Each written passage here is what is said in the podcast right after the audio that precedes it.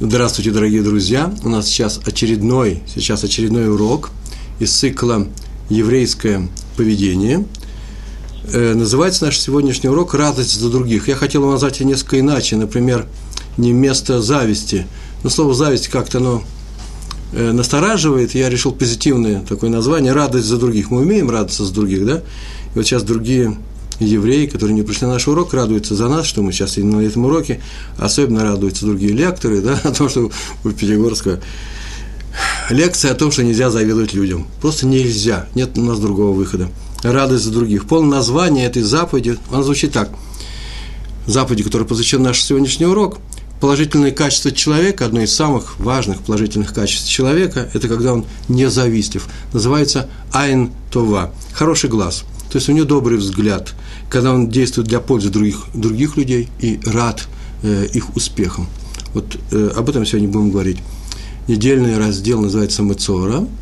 Э, раздел, в котором говорится о проказе, который приходит на человека. И, как мы знаем, э, в некоторых случаях и описаны свойства, это как из, от этого нужно излечиться, на человека, на его одежду или на его даже дом. И что делается с ним – как он переживает это несчастье и так далее. В, э, в книге Вейкра, 14 глава, 35 стих. Надеваем очки, смотрим, что написано. Там написано про, э, про саму про, проказу. Проказа, там используется слово, такое называется нега. Нега – это, даже не знаю, как сказать, что такое нега? Это некоторое э, пораженное место на коже. Нега, негаим, язвы. О, вспомнил слово, язва. Совсем не так она выглядит, как э, язвы в энциклопедиях э, медицинских страшно. Она выглядит совсем по-другому. И написано в, это, в, это, в этом, э, вот в этом неде... разделе, цифровом, 14 глава, да, про проказу на доме. Тот, чей это дом, пусть пойдет к Коэну. Если у человека будет на доме проказа, то вот что нужно сделать. Тот, чей Ашер – Ашер Абайт Шело, он пойдет к Коэну. Это подчеркивается. И мудрецы сказали, за семь прегрешений приходит на человека вот это нега, э, язва, да? И одно из этих семи – это завистливый взгляд, завистливый человек, человек, который завидует другим людям. И Раша поясняет, он завистлив, очень интересное пояснение, непростое, нестандартное, неочевидное. Он завистлив э, до такой степени, что он не дает э, с, э, во временный долг, Маш-Иль, да, Шейла, во временный долг бесплатный своих вещей э, другим людям, э, сосед, э, соседям и э, соседям. И так написано, мудрецы сказали, почему мы это учим, 7 прегрешений, получается такая вещь, приходит эта язва за зависть, а это написано, придет тот, у которого это дом. В школе мудреца Раби Ишмаэля сказали, тот, для которого этот дом особенный, Ашер Абайт Шило – да, такой высокий такой стиль, он для него особенный, то есть он ему по-особому дорог. И Раш поясняет, настолько дорог, что он никогда не даст его даже на время э, другому человеку. Нужно здесь пояснить, все это написано в трактате Орхим, 16, 16 лист – Нужно пояснить, э, что значит не дают на время никому другому. Я тоже много чего не даю многим другим людям на время, даже бесплатно. Что это означает? Это означает, что он не любит, когда его имуществом пользуются другие люди, даже если им необходимо, а он ничего на этом не теряет.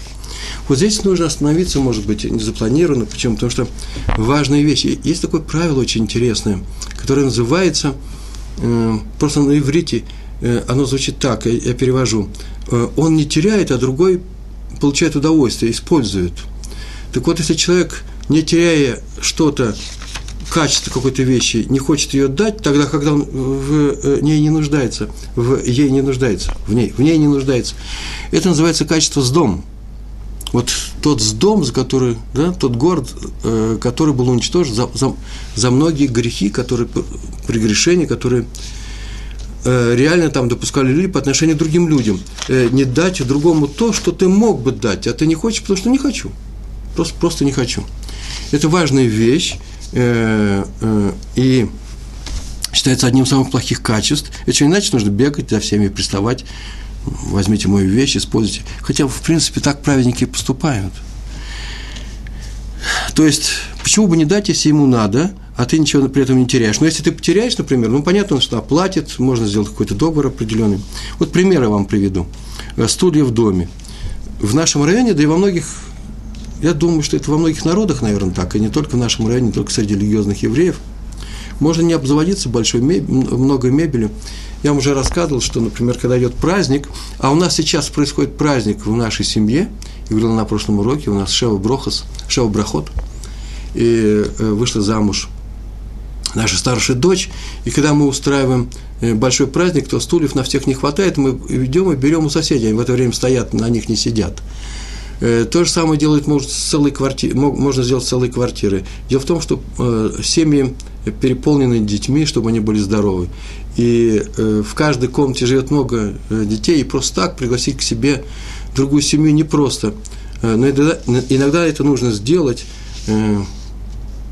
Почему? Потому что просто праздник э, происходит, например, бармитсва, или вот была свадьба, или называется шаббат хатан.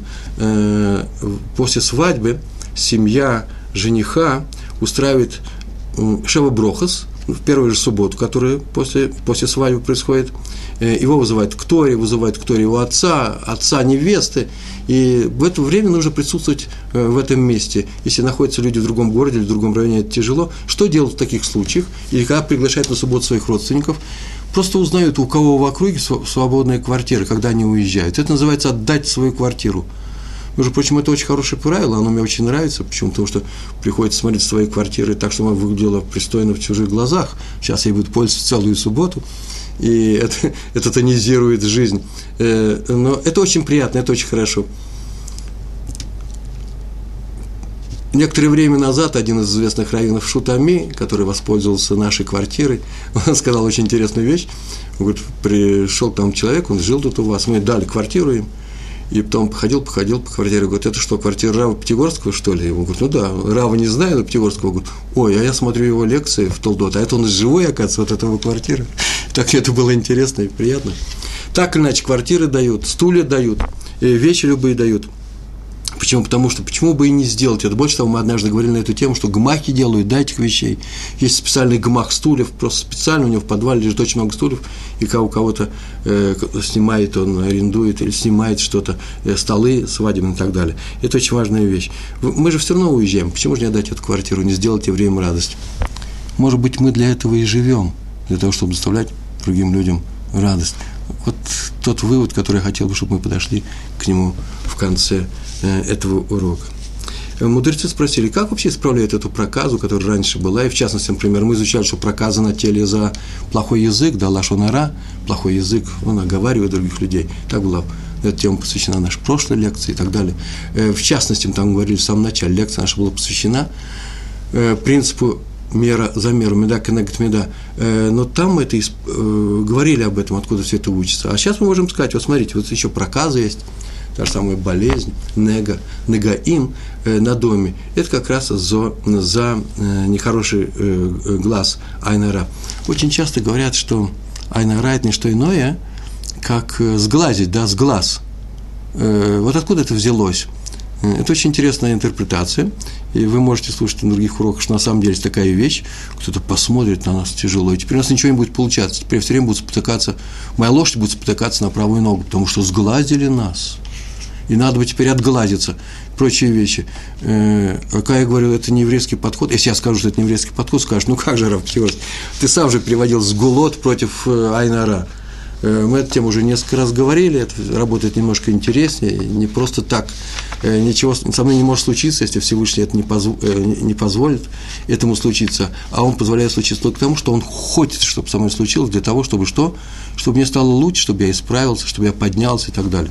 Он хороший экзаменатор, он знает, какие вопросы мне задавать в, в, во время сессии, для того, чтобы перешел на другой семестр. Я за это плачу деньги большие, да? Так мы получаем образование.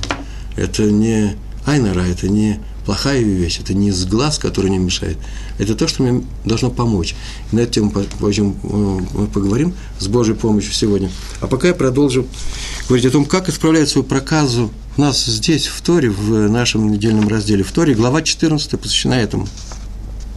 Там написано, что человек должен сделать три вещи побрить волосы на голове, такие простые, банальные, гигиенические, побрить волосы на голове.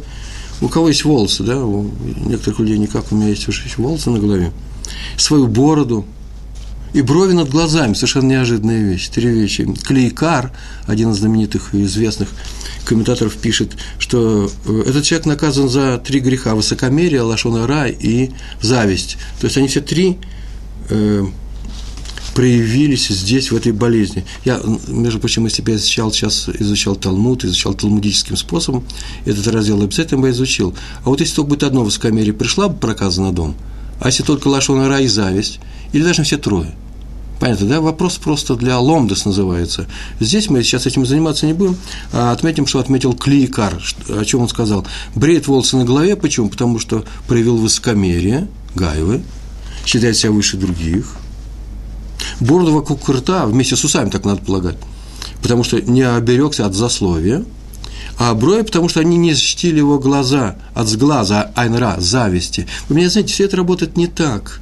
Клейкар ведь не сказал, что если бы он э, бровями там закрывал свои глаза, был бы лучше. Да как угодно закрывай. Но Тора и еще и при помощи этого нам показывает, Ремус называется, показывает, что нужно себя подчинить э, для того, чтобы, э, для того, чтобы преодолеть какие-то трудности. В конечном счете, как мы преодолеваем наши трудности? Если ты позволил себе, я напоминаю наши, наши уроки последние, позволил себе проявление какого-то отрицательного качества и не заметил, не обратил на него внимания, то Всевышний тебе создаст такую же ситуацию, похожую, совсем по другому может быть поводу. И когда ты обратишь внимание, ой, смотри, я кого-то наказал – невниманием. Теперь кто-то невнимательно относился ко мне, мне больно, я что-то теперь не достиг в жизни, теперь этот раввин э, мне не пошел на встречу, я не пошел на урок. Я не знаю, что там случилось, но что-то такое же я сделал. А вот что я сделал, говорю я и говорю, о, медак, она говорит, меда. Так мы работали, правильно? Это означает, это означает, что э, э, мне Всевышний показывает, что вам мне нужно исправить. А здесь немножко по-другому работала система – у меня проказы на доме, прямо на этих камнях, на камнях, на дереве. Соскабливают это, снова ждут 7 дней. Там много что происходит. А это, оказывается, ведь прошло, произошло тоже из-за того, что я что-то сделал другое, э, другим людям. Что? Своим телом. А поэтому пойди и обрей. Обрей отнюдь не потому, что ты вылечишься, а потому что просто необходимо. Понятно, да, это не физическая связь между этими явлениями. Это просто не что иное, как один из способов того, как Всевышний учит меня в этой жизни, помогает мне. Есть меда, она говорит, меда, а есть проказа. Это разные совершенно вещи. Сейчас второго нету, есть первое. Я в своем блоге так написал, что пока мне ничего не известно э, другой связи, прямой, очевидной связи, тоже не очень-то очевидной, которая работает для того, чтобы э, связь вместе, э, между мной, моя связь с Творцом. Если вы покажете другую связь, я с удовольствием тоже это изучу. Известно от меда к меда. А вот здесь вот еще есть проказы. Об этом сказано в стихе еще в 13, в 13 главе, на одну главу цифровую раньше, 55 стих. В книжках везде, я в трех книжках сегодня видал, 25 стих, стих везде показано. Я так полагаю, что в каком-то одном источнике взяли, и теперь эту ошибку стандартно пишут. А поскольку мне делать нечего, я же человек не, не рожденный в иврите, рожденный в Торе. Мне нужно по-русски, это я проверяю, перевод мне нужно я обнаружил, что 55. Я уже одному человеку сообщил, что в его книжке ошибка. Я даже не знаю, как он к этому отнесся. Он сказал спасибо. 55 стих. Про Коина, который смотрит язвы на одежде. Там так сказано. И вот язва не изменила свой вид. Написано, не перевернулась в глазах. Не изменила свой вид. Так во всех русских переводах написано – это вообще понятно, что это означает. Но выражение очень, очень странное, перевернулось в глазах. И комментатор, Клейкар, в частности, написал, что это от того зависит, что не перевернулось в глазах, что глаза зависливы, ты еще не справился, поэтому предмет твой остается нечистым. Пойди, исправь свои глаза. То же самое еще в одном месте, я сейчас покончу сразу со всеми источниками в которые я сегодня хотел привести, о бедняке, который просит суду перед Швид. Швид – это седьмой год, как известно, да? И если перед седьмым годом, который все приближается, приближается, известно, что суду я дам, так он, может, дотянет ее теперь до седьмого года, а она потом отменится, потому что такого свойства седьмого года, и мне не захочется давать ему эту суду. Извините. Так вот, написано в книге Дворим, 14 глава, чтобы вы не искали, 10, 10 посуд, 10 стих. «Дай, дать, дай ему, необходимо дать ему, да не будет плохо на твоем сердце, когда будешь давать ему». Это мой перевод, он ближе, я не знаю, как текст. «Не будет плохо тебе». Что это означает? Дать им, дай, достаточно. Мы как-то уже говорили про, в главе про Здаку. Здаку дай. А мне не хочется. Ты все равно дай. Пускай не хочется, дай. А мне знаете, как хочется дать сдаку, чтобы он подумал обо мне, уй, вы вся община, ух, как здорово, как, какие деньги хорошие дает. Человек не богатый, а дает. О, Пятигорский наш, о, наш учитель. И так можно давать? А мне говорят, дай. Главное, дай сдаку. Вы слышите, все равно как дай. Она тебе будет зачтена при всех условиях. Интересно свойство этого, у этой заповеди, да? При любой каване она будет тебе учтена. Но не совсем так красиво, не совсем так хорошо, если дальше с добрым сердцем. И вдруг написано в одном стихе, дать дай ему, и тебе, это означает, что ты, если дашь ему, у тебя будет заповедь исполнена, тебе будет записано, Сахар, заповедь исполнена. Но да не будет плохо на твоем сердце. Видите, через нет, это запрет – запрет сожалеть об этой заповеди. Если ты сожалеешь об этой заповеди, о, после этого стиха теперь я не знаю, может, она не будет зачтена. Она, может быть, не будет зачтена. У, меня, у нас на уроке один молодой человек предложил очень интересную схему. Он говорит, ну, предположим, за каждую заповедь дают там 20 каких-то бонусов, 20 бонусов. И записано, вот кто-то сделал 20 бонусов, кто-то сделал на 20, 20 угриков, 20 золотых, я не знаю, что там. Он явно не долларов, это что-то такое большое. Однажды он что-то сделал другому человеку, а тот ему неблагодарный, спасибо не сказал. А вообще тяжело к нему отнесся. И он такую фразу, такую фразу сам себе сказал. И зря ему дал. Или, может быть, другую фразу сказал, например, ну, дал, дал, а в следующий раз ведь не дам ведь. Ну что с ним? Неприятно, это неприятно. Так человек сделан, ему неприятно, когда плюют ему в душу, да, за то, что он сделал хорошую вещь. Смотрите, это две разные вещи. Одно, одно, одно, одно он сказал, зря ему дал, а второй, больше не дам больше не дам, это нехорошо, но заповедь ему зачтена. Теперь после этих слов, может быть, зря ему дал, может быть, перечеркнулось все.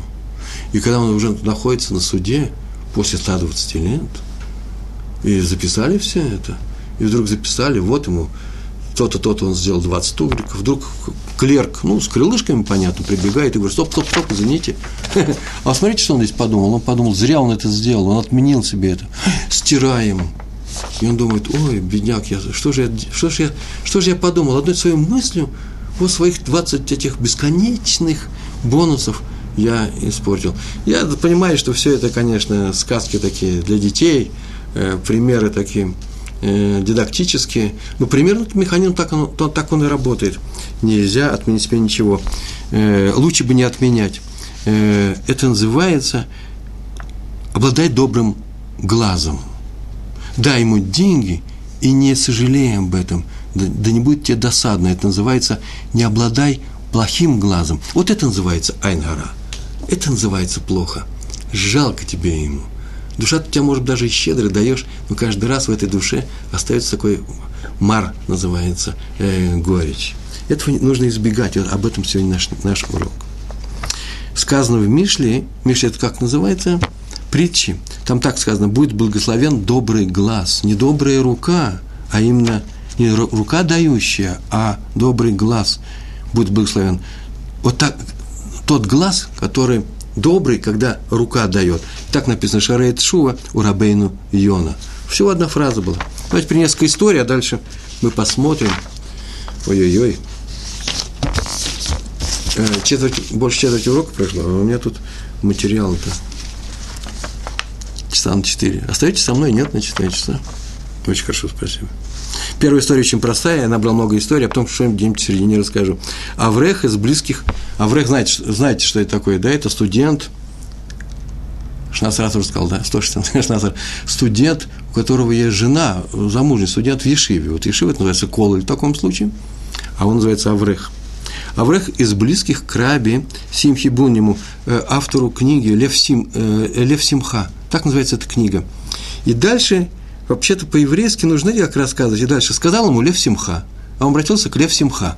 Теперь имя не будет. Ну, я буду, конечно, так неудобно по-русски говорить, но чтобы мы знали, что э, имя книги идет за как имя автора. Поэтому мы и говорим Хофисхайм. Хофисхайма спросили. На самом деле это очень странно. Почему? Потому что это же автор книги, которая называется Хофисхайм.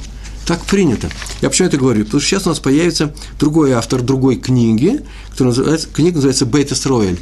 Э, так и сказано было. Э, Лев Симха сказал Бейт Исроэлю. Хотите, так звучит немножко странно, да? Второго автора, автора книги Бейт Исроэль звали, у него есть имя, Адмор из Гур, Гурский Адмор. Это другой, два хасида. Э, история была простая. Аврех из близких к Лев Симхи, к Раби Симхи Бунему – Э, он потерял работу. Так получилось, что он остался без работы, э, а вы знаете, что Авреху нужно как получать работу, и он э, за преподавание получает какие-то деньги, небольшие, но и это хлеб. Ой, есть мне что сказать на эту тему. Когда мы возвращаемся, приходим к Торе, мы очень часто оставляем тот мир, в котором мы жили, где были другие интересы, и изучаем Тору, вдруг изучает, изучает Тору, человек обзаводится семьей, и вдруг обнаружит, что вообще-то материальная составляющая этого мира осталась здесь тоже, и надо искать работу. А какая работа? Он не хочет Тору оставить, и в то же время в Торе какие деньги. И он начинает в Торе находить, искать деньги. Это называется регрессия. Немножко отходит обратно к старым понятиям.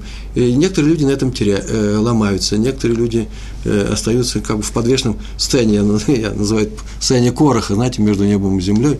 А некоторые преодолевают и начинают расти в будущем. Мы сегодня поговорим на эту тему, что вот Авреху нужно, заработок, заработок нужен, но какой заработок и как, как это, это очень важно.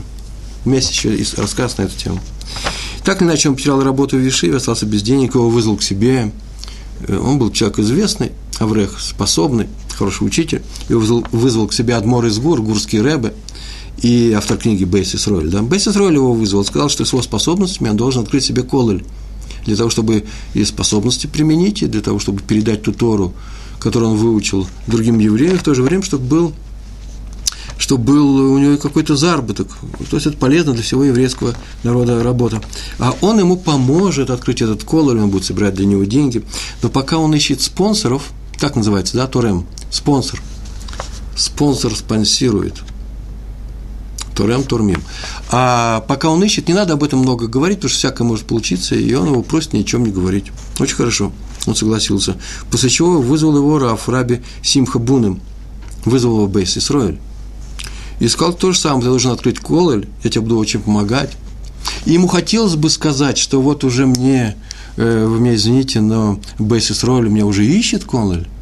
Но тот его просил не говорить вообще даже намеком. И он смолчал. А этот думает, что он один, начал искать ему кололь, спонсоров. И это было очень серьезное такое испытание для него делать. А что теперь делать? Он хотел бы пойти к Бейсис Ройлю, Нормально, так и первый раз в жизни так говорю, по-русски. Пойти к Бесисройлю, но э, к, он не мог пойти к Адмору, но он не мог это сделать, потому что Адмор срочно его госпитализировали, он лежал там. Серьезный случай был, его к нему не пускали вообще даже посетителей, да он не придет к нему жаловаться о своей жизни. Сидеть у кровати и жаловаться. Так он молчал, прошло некоторое время, и так долго это шло, и теперь уже даже нельзя и сказать о том, что мне, извините, но вот полгода назад э, то же самое мне сказал Адмор – даже если Адмор разрешит, потому что уже три месяца же молчишь. И он чувствовал себя очень неудобно. По-русски, э, на иврите называется между молотом и наковальней. Тут никто никого не стучал, поэтому примерно это не проходит, но стесненные обстоятельства. Ну и так оно и произошло. И э, он почему-то решил, что как только он скажет об этом э, Раву Симхи, тот обидится. Ну что ж ты ему? Что ж ты молчал? Или еще что-то. Я не знаю, почему. Какая-то может быть обида. Не знаю. Но так он иначе он решил, что он обидится. Почему ему раньше не сказали? Зачем он старается, если Кололи сейчас будет открыт э, усилиями Адмора? И, наконец, Адмор ему сказал через несколько месяцев, что все в порядке, нашел спонсоров. Вот ему и деньги для начала, вот его э, здание, все устроено. И все это стало известно. И он решил, что, ой, сейчас все это дошло до Рабу Симхи – и как он к, нему, э, к этому отнесется. На следующий день он пошел молиться, пошел молиться в свою Ишиву. Там, где они все были вместе, он вошел туда, и вдруг Раби Симха его увидал, подбежал к нему и э, дает ему большой конверт с чеками. Говорит, вот знаешь, так получилось. Смотри, э, я нашел спонсора, И Адмор тебе нашел спонсора. Теперь тебе уж точно должна быть хорошая Ешива. Я надеюсь, вы возьмете меня, Шутав называется, компаньоном, чтобы я помогал такому хорошему делу. У него ни на секунду не было никакой горечи в том, что кто-то обошел его, кто-то еще э, начал помогать этому человеку. А о том, что подумал этот человек, говорить ему или не говорить, ему вообще в голову не пришло. Это был настолько э, э, э Раби Симха открытый и э, радостный, по отношению ко всем евреям человек, что э, эта история вот вошла, записана была в книжку. И на завтра, э, вот во время молитвы, он говорит, молитва была у меня особая, почему? Потому что я стоял с, с радостным, который молился, и в перерывах между молитвами, между, да, когда молятся сами и шас, он подошел ко мне, похлопал по плечу и показал на, на, наверх, как здорово Всевышний нам помогает. Так он сказал. Раф Симха научил его доброму взгляду на, на все происходящее. Еще одна история, еще несколько историй, потом еще немножко теории расскажу. Раби Йосиф Шломо Канеман, э, Ишива Поневиш, да, Ишива Поневиш, который уже здесь, которая уже здесь, в Израиле, из города Поневиш, которая была разрушена немцами, сотрется их имя во время войны. А, между прочим, я вдруг обнаружил уже в самом конце, что я несколько примеров от, про раба Йосифа Шлома Канемана – у меня соседняя улица, Рав Канеманов со мной, такое ощущение, что живешь рядом с большим человеком. Несколько примеров. А потом я понял, да просто он отличался этим качеством доброго взгляда очень много примеров, именно обязательно. Если книжка будет написана только про это качество, там будет половина наверное, рассказов про него. Все собирали эти рассказы после него. Вот один из этих рассказов. К нему пришел однажды богатый американец пожертвовать крупную, крупную сумму на Ешиву Поневиш. Вы знаете, где Ешиву Поневиш в Бнейбраке? Одна из самых известных э, в послевоенного времени Ешива Бнейбрак. Как только организовался Бнейбрак, Бнейбрак встал вокруг этой Ешивы. Там сначала сделали эту Ишиву, а потом э, туда переехал весь религиозный, э, все религиозное население Тель-Авива, э, Харидим, да, приехали в Бнейбрак. Так организовался Бнейбрак. И вот он был его раввином, Равконеман, Йосеф Шломо э, Канеман был раввином. К нему пришел этот американец и принес пожертвование. И он начал с ним разговаривать, и тот сказал, что вообще-то они из Америки, а отец его из Литвы, они литовские евреи, пришли к литовским евреям. А где был в, отец жил? Он жил там-то, там-то, в городе Кон. О, город Кон, ну хорошо, как это? Это же Ешива Слободка. Да, он учился в Слободке. В Ешиве Слободка он учился. А деньги ты принес? Деньги я принес для того, чтобы его душе было хорошо. Он умер у меня. Поэтому в, в, в памяти, по-русски говоря, в память, э, в памяти моего отца. На самом деле для души моего отца – а Раф Канеман смотрит на него, так ты должен отнести, лучше всего отнести тебе в Ешиву Слободка. И это несмотря на то, что они испытывали большой экономической вообще э, проблемы, большие экономические, э, денежные. И он, первое, что он сделал, лучше душе твоего отца будет, если ты отнесешь эти деньги в Слободку. Они в другом городе Слободку делали, если вы знаете где-то. И он говорит, ну а как же сегодня? Я даже об этом не думал. Он говорит, ничего, ничего, не надо даже думать. Я сейчас тебе организую ото, автобус, машину, машину. И тут же он устроил в течение нескольких часов машину, человек, который ехал в том направлении, он посадил его и просто радостно его, пожал ему руки, сказал больших успехов и отправил его Ешиву конкурентов, как конкурентов, эта Ешива собирала тоже не простые кадры, то, тоже, э, только ее организовали, и денежная помощь была. Он с легкостью отказался это. Почему?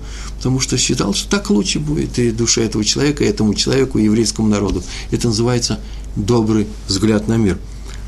Я понятно, о чем сейчас рассказываю, да? У одного человека община, у него есть свои спонсоры – сейчас скажу такую фразу, я ее слышал недавно в одном из, в одном из столичных городов за рубежом. Он пасет этих спонсоров. Он, наверное, не очень с легкостью поделится. То есть не то, что поделится, а позволит, пройдет мимо, если спонсор будет помогать другой решению. Я так полагаю, что это теоретические вещи, я так не знаю, конкретно никаких вещей я не знаю. Но смотрите, нас учит э, Раф Шлома, э, Раф Йосиф Шлома Канеман совсем другому поведению – раз уж мы пришли к Торе, раз мы руководим Ешивой, раз мы говорим, что здесь есть у нас Святая Тора, святых Торы, и мы учим ее, и учим Мусар, и учим Талмуд, и учим еврейское поведение, придется себя вести таким же образом. Абсолютно придется все сделать как Тору, без всяких исключений. Если в большом баллоне, как называется, в воздушном шаре, если одна дырочка, баллона нет. Если что-то в нашей Торе есть что-то не по Торе, значит нет здесь Торы. Это еще не значит, что сейчас я вас научил бежать с таких общин, нужно, не дай Бог – все будет хорошо, все будет нормально. Мы к этому придем. И наши руководители вместе с нами поднимаются э, к Торе ближе. И мы делаем ошибки. Это еще не значит, что за малейшую ошибку мы сейчас должны э, вычеркивать человека из списка Тор. Не дай Бог. Иначе мы сами себя вычеркнем. Но просто нужно знать, что добрый глаз и злой глаз – это два, важных качества, положительных и отрицательных, которые одно нужно себя поддерживать, а второе нужно обязательно бежать от него в любом виде. Как бы экономически нам не было тяжело. Сейчас мы посмотрим вообще, как это сказывается потом. Ну, сейчас я отдам одного, тор, одного торема, одного спонсора, потом второго. А что дальше будет? Один лавочник пришел к Адмору из Коврина, Раби Моше. Это известнейший хасидский раввин, Адмор – по-моему, я в своем время в блоге написал в Толдот, в одном из первых рассказов о том, э, про раби из Коврина, про месть, точно, про еврейскую месть. У него очень непростые вещи были. У него везде подход был особый. Э, посмотреть нужно, э, как он отомстил, как, вернее, не отомстил тем людям, которые э, его, ну, поносили, э, говорили плохие слова, его оскорбляли его в лицо.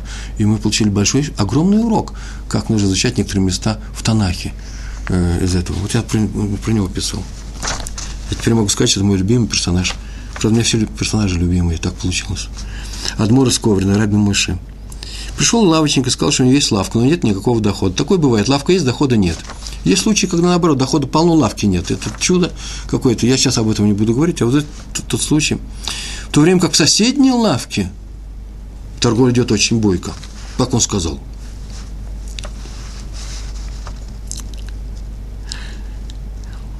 Раф сказал, что в лавке торговли тоже будет идти бойко, очень бойко она будет идти.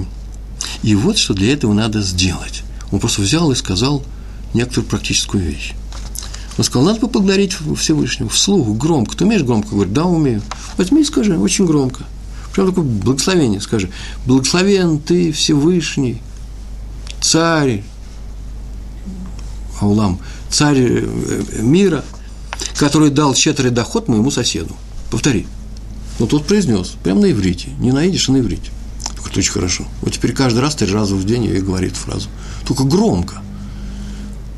А когда ты научишься ее говорить громко, очень громко говорить, ты знаешь, что однажды ты принеси ее совсем тихо, вообще никак не принеси, в душе, в сердце, но от всего сердца, прочувствовав. И ты видишь, что это тебе поможет. Я объяснил. Дело в том, что это правило – я выучил из, из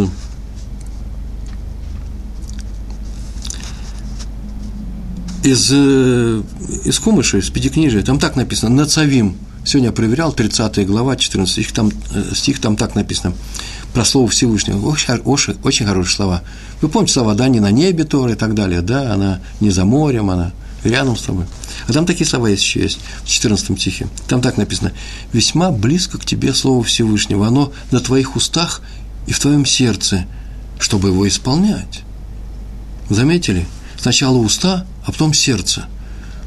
Не написано в твоем сердце и на твоих устах.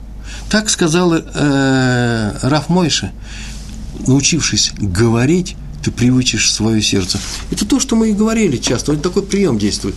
Мы, он хорошо написан в Урал Словечко в книге Бесса Леви, описан. А, по-моему, самой первой нашей лекции мы говорили о Пуриме, еще сколько-то много лет, 10 тысяч лет назад, да? Э, одна из моих первых лекций называлась «Актуальность Пурима».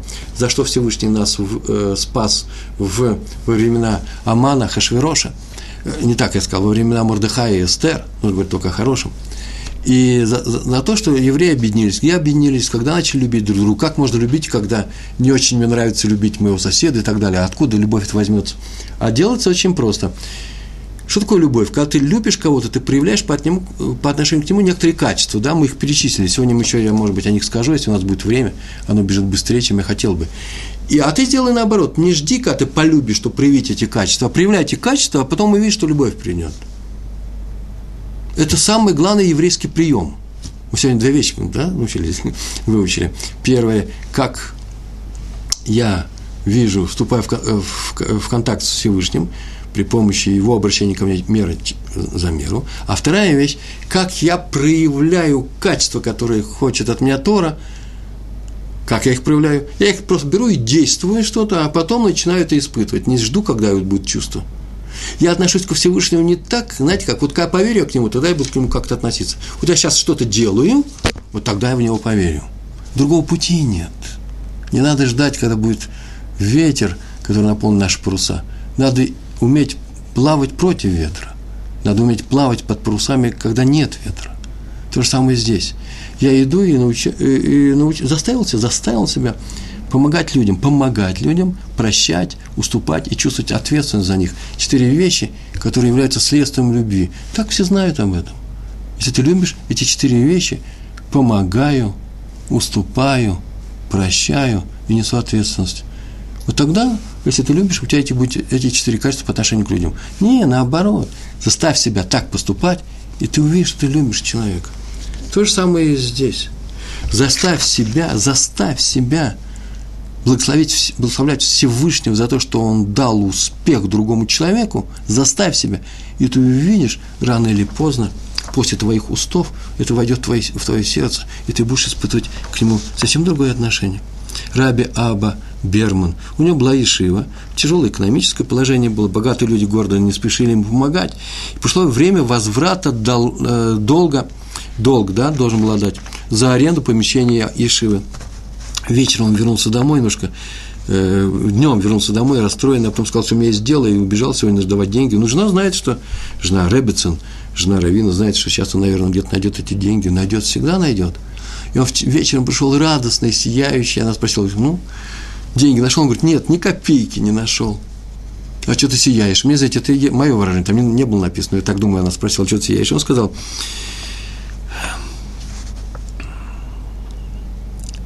а тут диалог, вообще-то я его взял и переписал. Э, пришли ко мне люди, у нас на нашей улице есть еще одна Ешива, совсем новая – Э, и они обратились ко мне, что нужно сделать, Макбит называется, собрать деньги в нашем городе. Я сторожил, они обратились ко мне, не могли бы, не мог бы я пойти с ними и помогать, уговаривать тех людей, которые вообще помогают Ешивам. Жена вообще подумала в это время, нам-то они не очень помогают. Но не все равно, я же знаю, кто дает, кто, хоть кого есть деньги. Я пошел с ними, и мы собрали замечательную сумму. Теперь им хватит на много месяцев. А тебе? Вы собрали? Нет, говорит, ни копейки не собрали. Ну, завтра еще есть день, завтра посмотрим. А что ж ты, говорит, э, собирал деньги для, других людей, теперь они дадут тебе еще меньше. Собрал достаточно. А он говорит, не, э, не беда, главное, чтобы мы помогли Ишиве. Разве не надо заботиться о себе? И вот он сказал эту фразу, Раби Аба Берман такую фразу сказал. Тора – это не мой частный бизнес –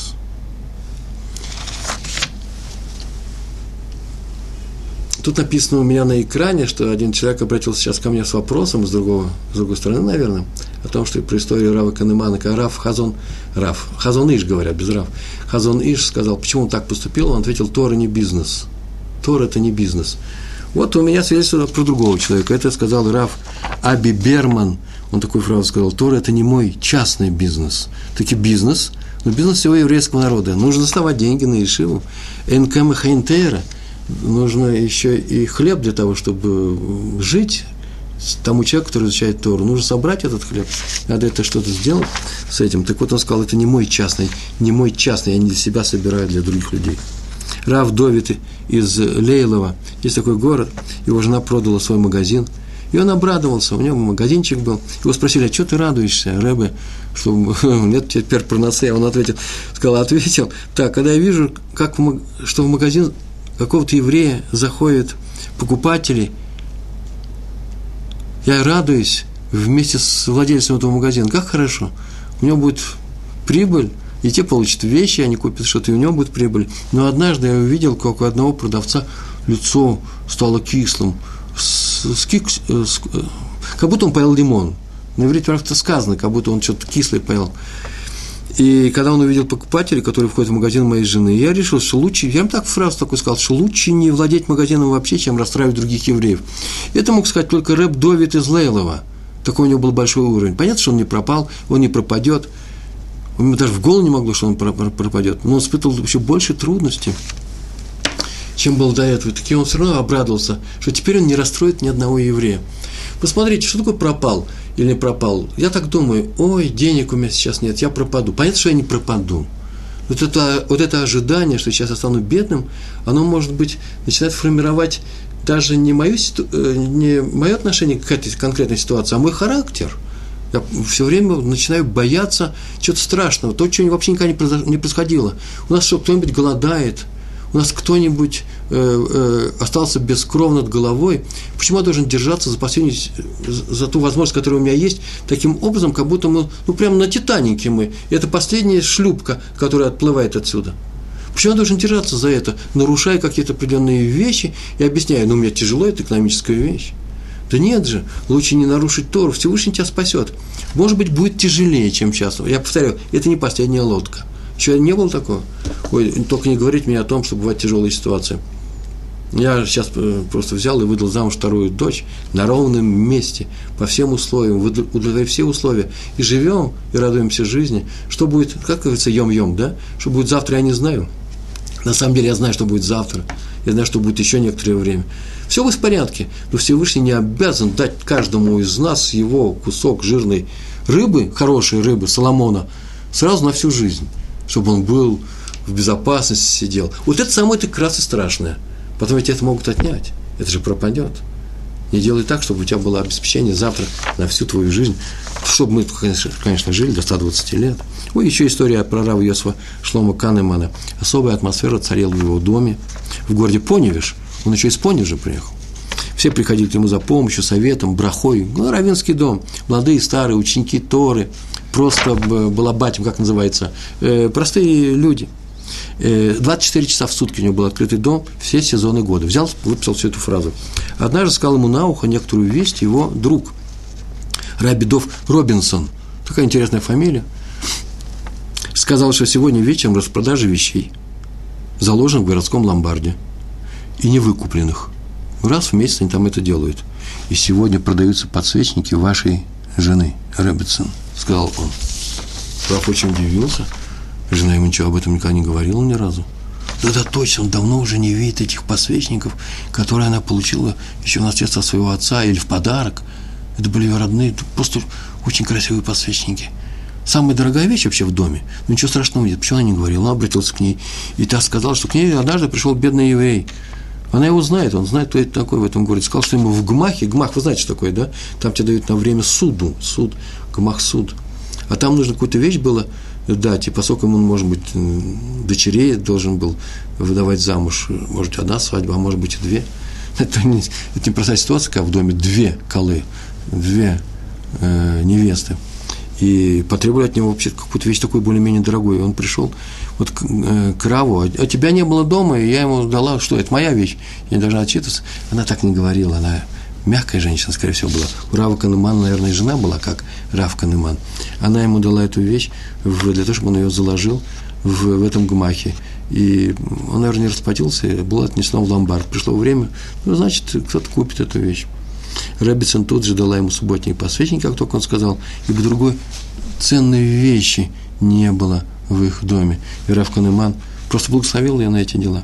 Видите, не то, что мы можно завидовать чужому неуспеху, а радоваться то, что ты можешь при помощи всего своего последнего достояния, э, э, то, чем ты владеешь, помочь другим людям. Ой, я бы тебе рассказываю сказки из Ганеден, мне снова напишут в, моем, в, в моих блогах, что вы, э, Реброван, вы все время рассказываете какие-то, о каких-то святых людях – ну так мы у святых людей и учимся святости, по крайней мере, для того, чтобы можно было оценивать свои поступки на фоне, на уровне вот этих людей. Вот как бы они себя повели. Мы говорили на эту тему, да? Это очень полезно просто представить себе однажды в какой-то ситуации, как повел бы вот такой-то Раф в той же ситуации, которую сейчас я делаю, чтобы он сделал. Я, например, очень часто при, при, просто при, при, смотрю, что бы сделал Раф э, э, Искак э, Зильбер на моем месте. Понятно, что он отдал бы последнее. Понятно, что последнее я не отдам. Понятно, что у меня есть ответственность за свою семью. Вне всякого сомнения.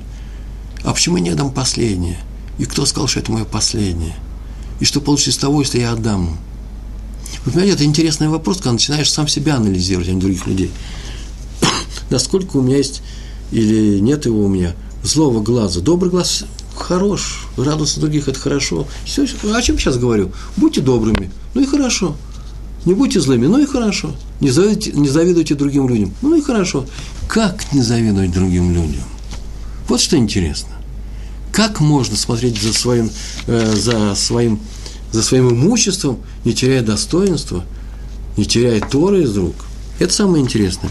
Раби Борух Розенберг и Шива Слободка был сильным талмудистом, скромным человеком, в то же время обладал Айнтова – доброжелательное отношение ко всему, что он видел вокруг себя. К нему однажды пришел еврей, постучал туда, он искал техника, сантехник, техника, не знаю, по фамилии Розенберг. Но тот мог бы сказать Равборох Розенберг, что я не сантехник, все хорошего. Нет, тот его вел домой, будучи очень старым человеком, спросил, а зачем тебе нужен техник, чем тебе помогу? Он искал возможности помочь другому человеку. Он говорит, вот что у меня случилось. Он сказал, тех, техника Розенберг я в нашем районе не знаю, но я знаю здесь совершенно замечательного техника – который живет совсем рядом со мной. Я сейчас к нему э, проведу. И он спустился вместе с ним с третьего этажа, старенький-старенький человек, и отвел туда у того человека просто он говорит, я теперь понял, почему я там сломался в ванной или там труба лопнула, чтобы я познакомился с этим человеком, чтобы я получил заряд, огромный заряд Торы на всю оставшуюся жизнь.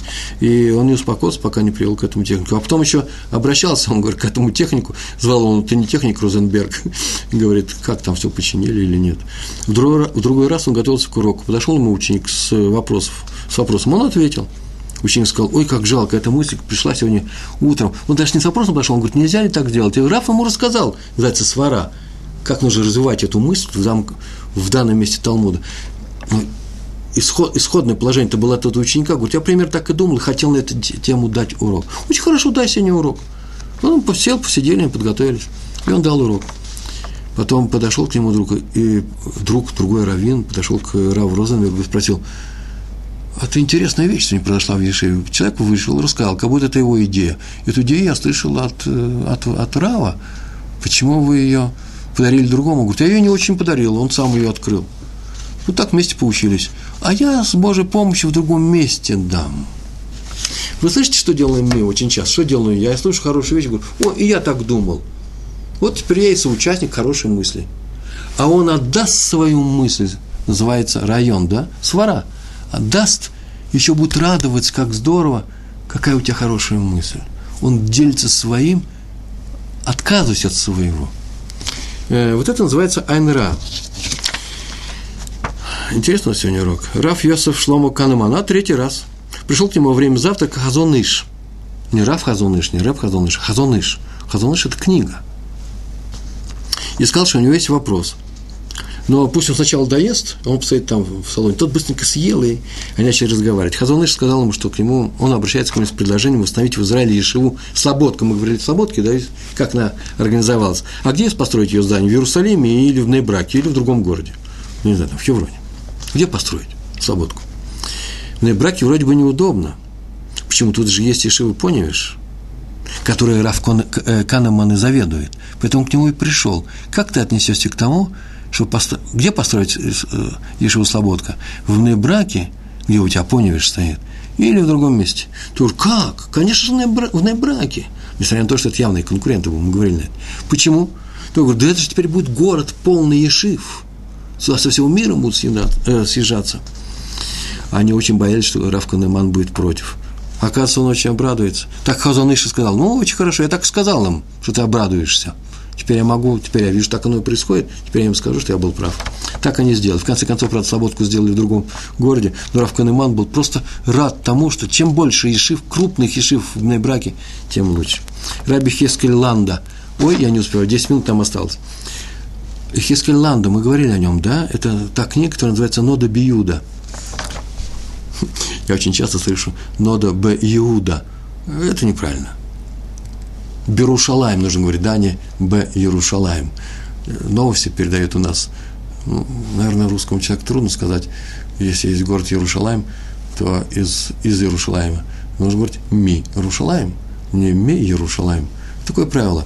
Так иначе книга называется Нода Биюда. Э, Зеу. На этом закончили. К нему пришли сборщики средств. Сказали, что нужно выкупить еврея. Я же не знаю, какая, там, каким образом нужно было выкупить еврея, откуда, из тюрьмы, из рабства, из Советского Союза, не знаю. Это происходило все в XIX веке. И требуется 300 золотых. Там было написано красных, в Австро-Венгрии, наверное, были одомим такие красные деньги, ну, золотых. Граф тут же вышел в соседнюю комнату, вернулся с шкатулкой, полной монетами, деньгами. Деньги там не чеками давали, а прям монетами. Ходили между людьми. Да, со времен Авраама Авину до конца XIX века деньги ходили. Э, пока евреи ну, в средних, в, на конце средних веков не придумали листы бумаги, да, обязательства, чековые обязательства, потом которое скала э, превратилось в, купи, в купюры, да, 200 долларов, например, нарисовано, нет, не такие, 100 долларов нарисовано на бумажке, это просто обязательство э, американского банка. Это не что иное, как вексель, придуманный евреями.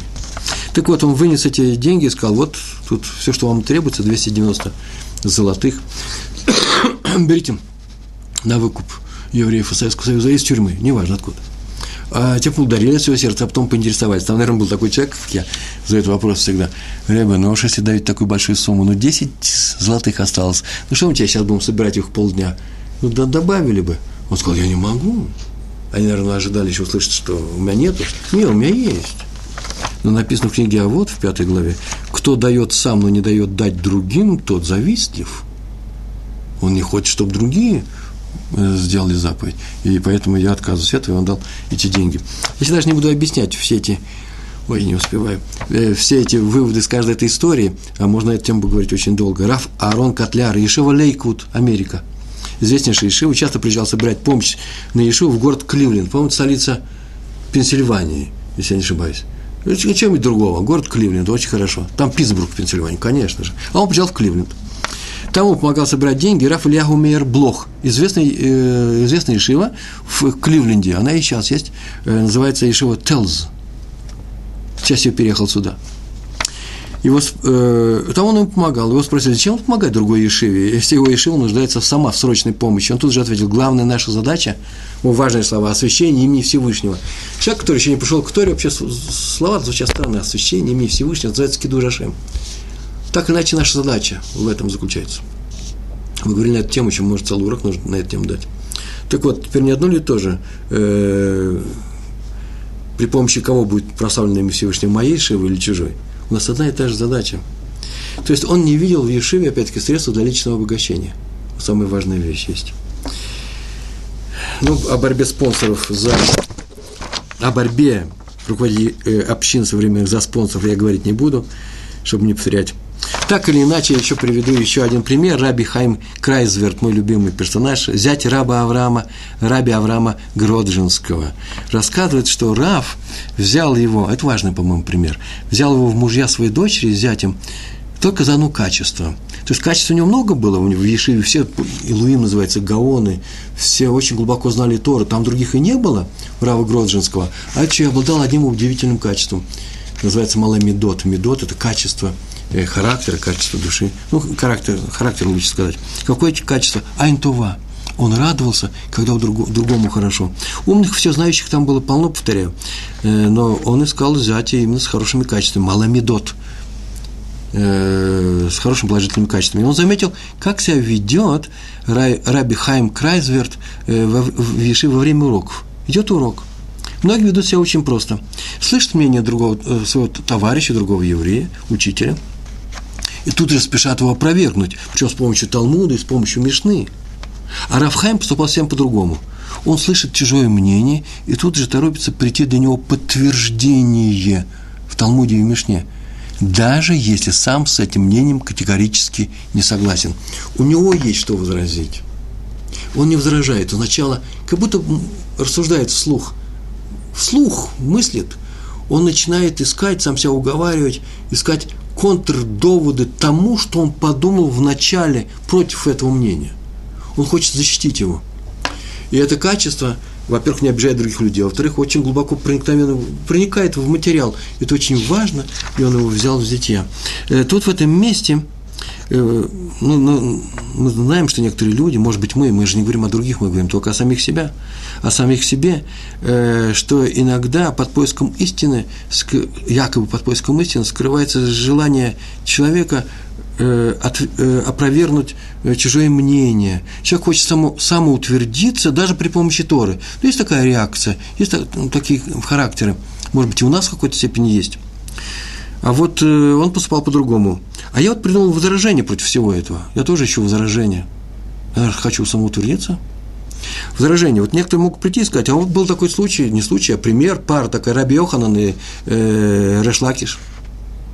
Вы помните, что когда Решлакиш умер не, при, не без участия Раби Йоханана, и Раби Ханан пришел на следующий день на урок, и он сказал какое-то правило, и ему нашли 40 подтверждений его правоты. И он заплакал, сказал, что он не хочет больше преподавать. Почему? Потому что был у него ученик Решлакиш, который на его заявление приводил 40 возражений. И так они, так развивался, так Талмуд, мысль Талмуда шла, и э, открывали новый закон. Показывали новый закон со всех его граней.